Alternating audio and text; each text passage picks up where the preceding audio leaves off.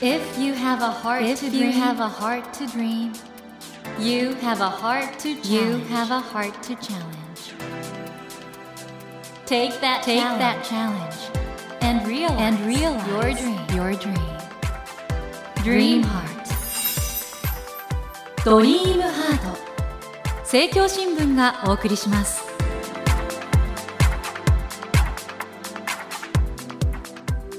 皆さんこんばんは。茂木健一郎です。東京 FM のスタジオから全国38局ネットでお送りしています。ドリームハート。この番組は日本そして世界で活躍されている方々をゲストにお迎えして挑戦や夢に迫っていきます。さあ今夜も世界の映画賞を席巻の話題作です。映画星屑の片隅での監督で今世界で注目されている香港の映画監督ラムサムさんをお迎えしました。こんばんは。こんばんは。このですね星屑の片隅でなんですけども現在東宝シネマズシャンテポレポレ東中のほか全国で順次公開中なんですけれどもこの映画監督の単独での長編映画デビューだと思うんですけどいかがですか？自分一人で長編映画を取り入れた感想というのは。うん。あー因為啊之前都有はい、そうですね。前の作品では共同監督がいたので仕事を分担して撮影することができました。でも今回は一人で初めて長編映画を撮るということでやはり大変でした。私は今まで短編映画を主に作ってきたんですけど短編は最初のシーンから最後のシーンまで全て把握できますでも長編映画となるとスケールが大きくなるので全体を把握するのが難しかったです。今回の映画「星屑の片隅で」でいうと100シーンほど増えました。撮影は順当にいかないこともあったのでその前後がどんなシーンだったのかちゃんと記憶しておかないと忘れたりもしたので苦労しました。なるほど。でもその最初の作品がこんなに多くの賞も受けてますし観客に見られてるってのはお気持ちいかがですか？あー其實真係好誒驚喜嘅，え因為ー正直とても驚いています。撮影中はコロナ禍だったので当時は香港の映画館もほとんど閉まっていました。もしこの映画が完成しても劇場で公開されるかどうかさえわからない状況でした。そんな中でいろんな映画賞をいただいたり見ている人の反応も良かったのでとても嬉しかったです。またラッキーだったのは映画が公開された時ちょうどコロナが収まってくれたことです。コロナを体験した人たちの中にまだあの辛い記憶が残っている中で今回の映画を見てくれたら共感してくださる部分が多いと思います。がとうございます。これ日本でもね、本当にだから皆さん今回の作品はですね、ラムサム監督の最初の作品なんですけど、彗星のごとく世界の映画界にデビューしたということでございます。ということで、ちょっと映画ファンだったら絶対に見逃せない映画星屑の片隅でこちらの監督ラムサムさんをお迎えして今夜もお話を伺います。えーラムサム監督、今夜もどうぞよろしくお願いいたします。ありがとうございます。ドリームハートそれでは今夜もまずはラムサムさんのプロフィールをご紹介します。ラムサムさんは1985年のお生まれです。香港園芸学院映画監督コースをご卒業後短編映画やドキュメンタリー映画の制作のほか映画制作の講師としてもご活躍中でいらっしゃいます。監督の代表作に2012年に発表された短編映画「オアシス」や昨年2022年に日本でも公開となりました共同監督作品「少年たちの時代革命」などがあります。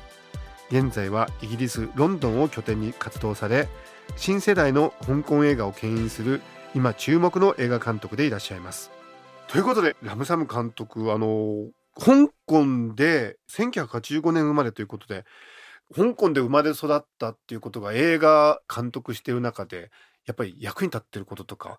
香港で過ごした少年時代っていうどんな感じでしたか？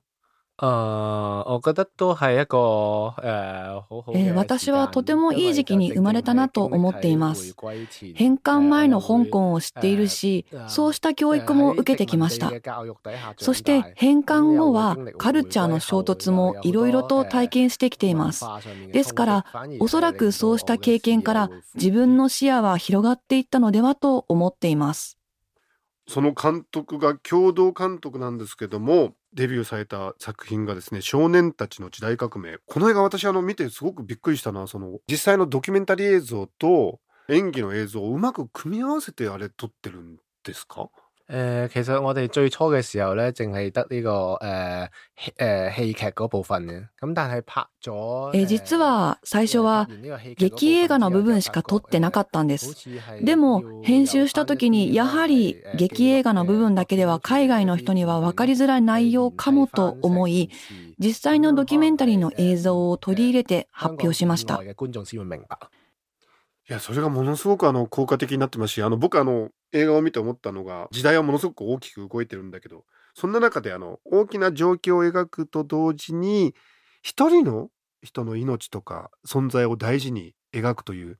その一人を大事にするっていうことがものすごくメッセージとして伝わってきました。啊，係，的確係呢個可能都係同啊，えーそうですね。おっしゃる通りやはり人の命は大切だと思っています実は映画「少年たちの時代革命」だけではなく今回の映画「星屑の片隅で」でも人の命が一つのテーマになっています。それはやはり見知らぬ人に対していかに手を差し伸べることができるのか思いやりを持って助け合っていけるのかそういう思いは常に自分の中にある一貫したテーマなんです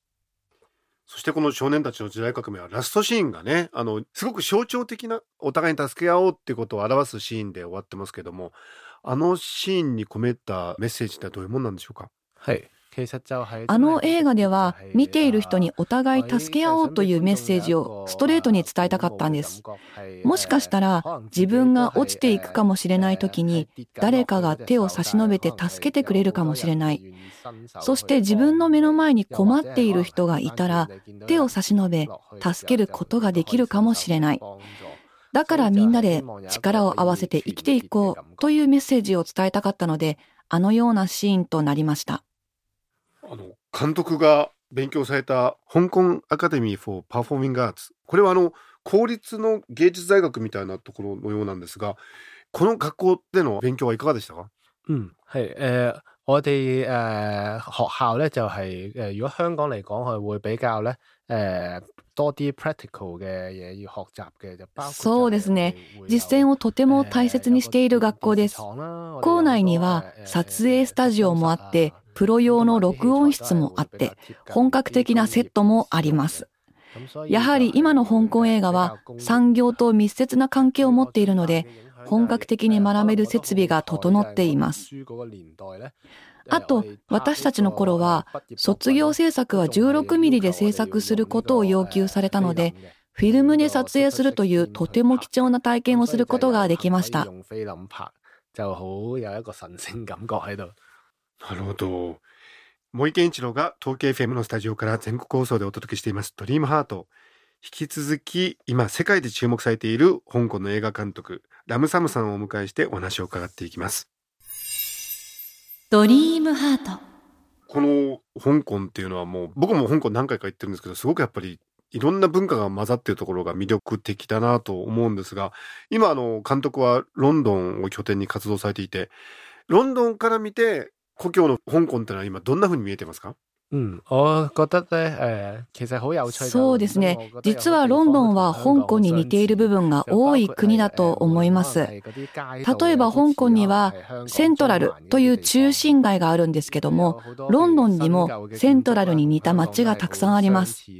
また古い建物と新しい建物が混在している点も香港ととてもよく似ているし世界中の人々がたくさん暮らしているのでいろんなカルチャーが混ざり合っているところもよく似ているなと思っています。今あのロンドンで活動されていて今後は映画もロンドンとかそのイギリスを舞台にした映画なんかも考えてらっしゃるんでしょうか？哦，的確係有嘅。はい、えーそうですね。実はロンドンに1年以上住んでいますけどもその間もロンドンに引っ越ししてきた香港の人がいっぱいいます。今ロンドンには香港の人たちのコミュニティがいっぱいあってそこで聞く話はどれも面白いのでいろんな構想が生まれてきます。だからいつかその人たちを題材に映画を撮りたいなとは思っていますなるほど。あの、今、世界の映画は、あの、韓国映画のパラサイトがアカデミー作品賞を取ったり、Everything Everywhere All at Once が、エスニシティが多様な方々が主演して、やっぱり主要な賞を取ったり、あるいはインド映画の RRR が日本でも大ヒットしたりして、あの、すごく文化的な多様性の中で、いろんな映画が出てきていると思うんですけど、監督は今、世界の映画の状況をどのようにご覧になってますか？うん、えそうした状況は私にとってもすごく素晴らしいことだと思っています。やはり今、グローバリゼーション、グローバル化がますます進んでいる中で、お互いの文化に対して理解を深めることは、とても大切なことだと思っています。映画を通じてカルチャーの総合理解を深めることができれば、それはとても素晴らしいことだと思っています。あの、劇場公開はもちろんですけども、えー、ネットフリックスとかアマゾンプライムとか、そのストリーミングサービスで提供される映像作品も増えてきてると思うんですけど、そのあたりはどうご覧になってますか？係啊，的確係誒、呃其實都特別對於可能係疫情之後咧，正直に言いますとコロナがあってから劇場に通う人は減っています家のパソコンで好きな作品を見ることができることは便利だとは思いますが、私としてはすごく残念なことだなと思っています。もしかしたら自分は古い人間なのかもしれませんが、映画を見るならやはり映画館で見たいなと思っています。暗闇の中にある大きなスクリーンで、しかも音響設備が整っている中で映画を見るということは自分にとって何か儀式的なことだと思っているので、その中で映画を見るということはすごく大切なことだと思っています。ありがとうございます。あの、是枝裕和監督の作品をたくさんご覧になっているとことなんですけど、台湾の映画祭のパーティーで是枝監督と話したっていうふうに伺ったんですが、どんな話をしたんですか？好有趣就係誒啊，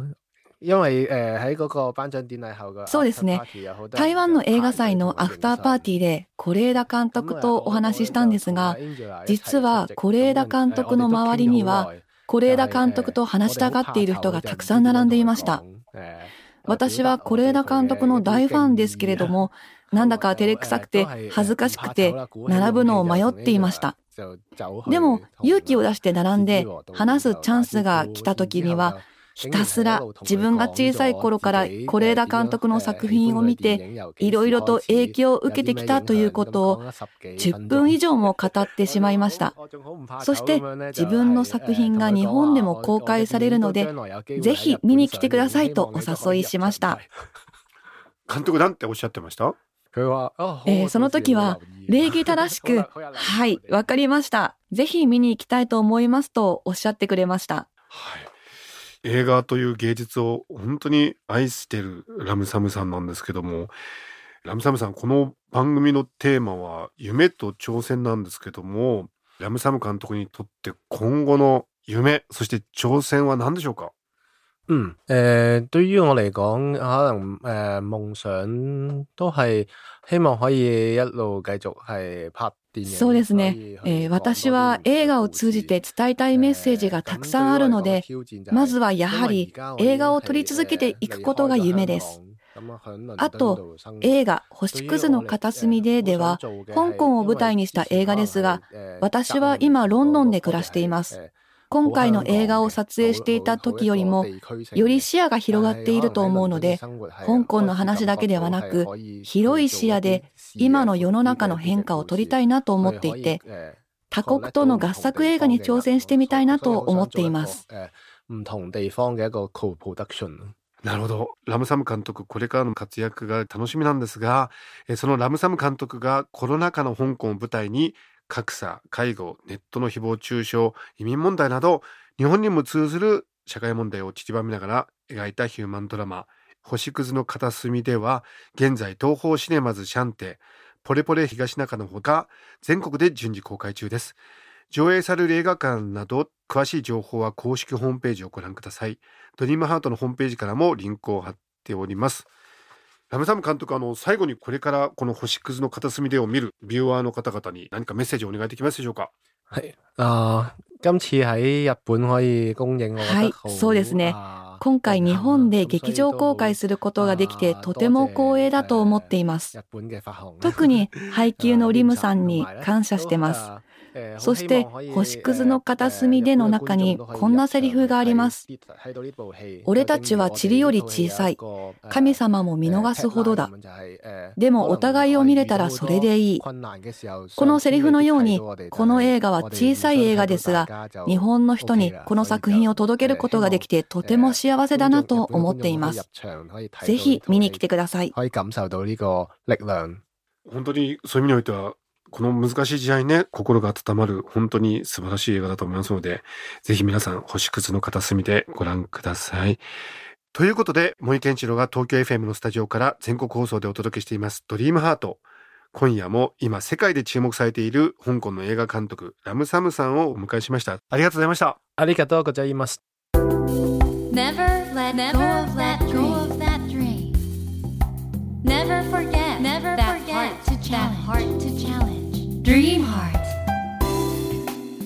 茂木健一郎が東京 FM のスタジオから全国38局ネットでお送りしてきました「ドリームハート。今夜も世界の映画賞を席巻の話題作映画「星屑の片隅」での監督で今世界で注目されている香港の映画監督ラムサムさんをお迎えしました。いかがでしたでしょうか？うーん時代が流れてふるさとの香港も変化する中ででも映画という芸術があるからやっぱりそこでね希望とか夢のメッセージを届け続けられるってのは本当に素晴らしいことだと思うんですけども日本もそうですけども今ねもうグローバル化で世界のいろいろなあの文化が流れ込んでその中で我々一人一人一生懸命生きてるわけでそのことを忘れなければ意外と人生大丈夫なんじゃないかなとも思うんですよね。なんでどこの国とかどこの文化ってこと関係なく人間としての生き方がやっぱり問われてる時代なのかなと思うんでそういう意味においてはね星屑の片隅でこちらあの本当にそういうグローバルな世界の中でいかに我々一人一人が生きていくのかということについてとてもとても素敵なメッセージをはらんだもう本当に見ると元気になるそういう素晴らしい映画だと思いますのでぜひ皆さん、え劇場でご覧いただけたらなと思います。さて番組では毎週3名の方に1000円分の図書カードと番組特製のエコバッグをセットにしてプレゼントしています。私模擬に聞きたいことや相談したいこと番組の感想などをお書き添えの上ドリームハートのホームページよりご応募ください。お待ちしています。そしてスマホアプリオーディではドリームハートの番外編番組茂木健一郎のポジティブ脳教室を配信中です。こちらも聞いてみてくださいね。さて来週のお客様はギャル雑誌エッグの元編集長赤荻ひとみさんをお迎えします。来週もどうぞお楽しみに。それではまた土曜の夜10時にお会いしましょう。ドリームハートお相手は森健一郎でした。ドリームハート。政教新聞がお送りしました。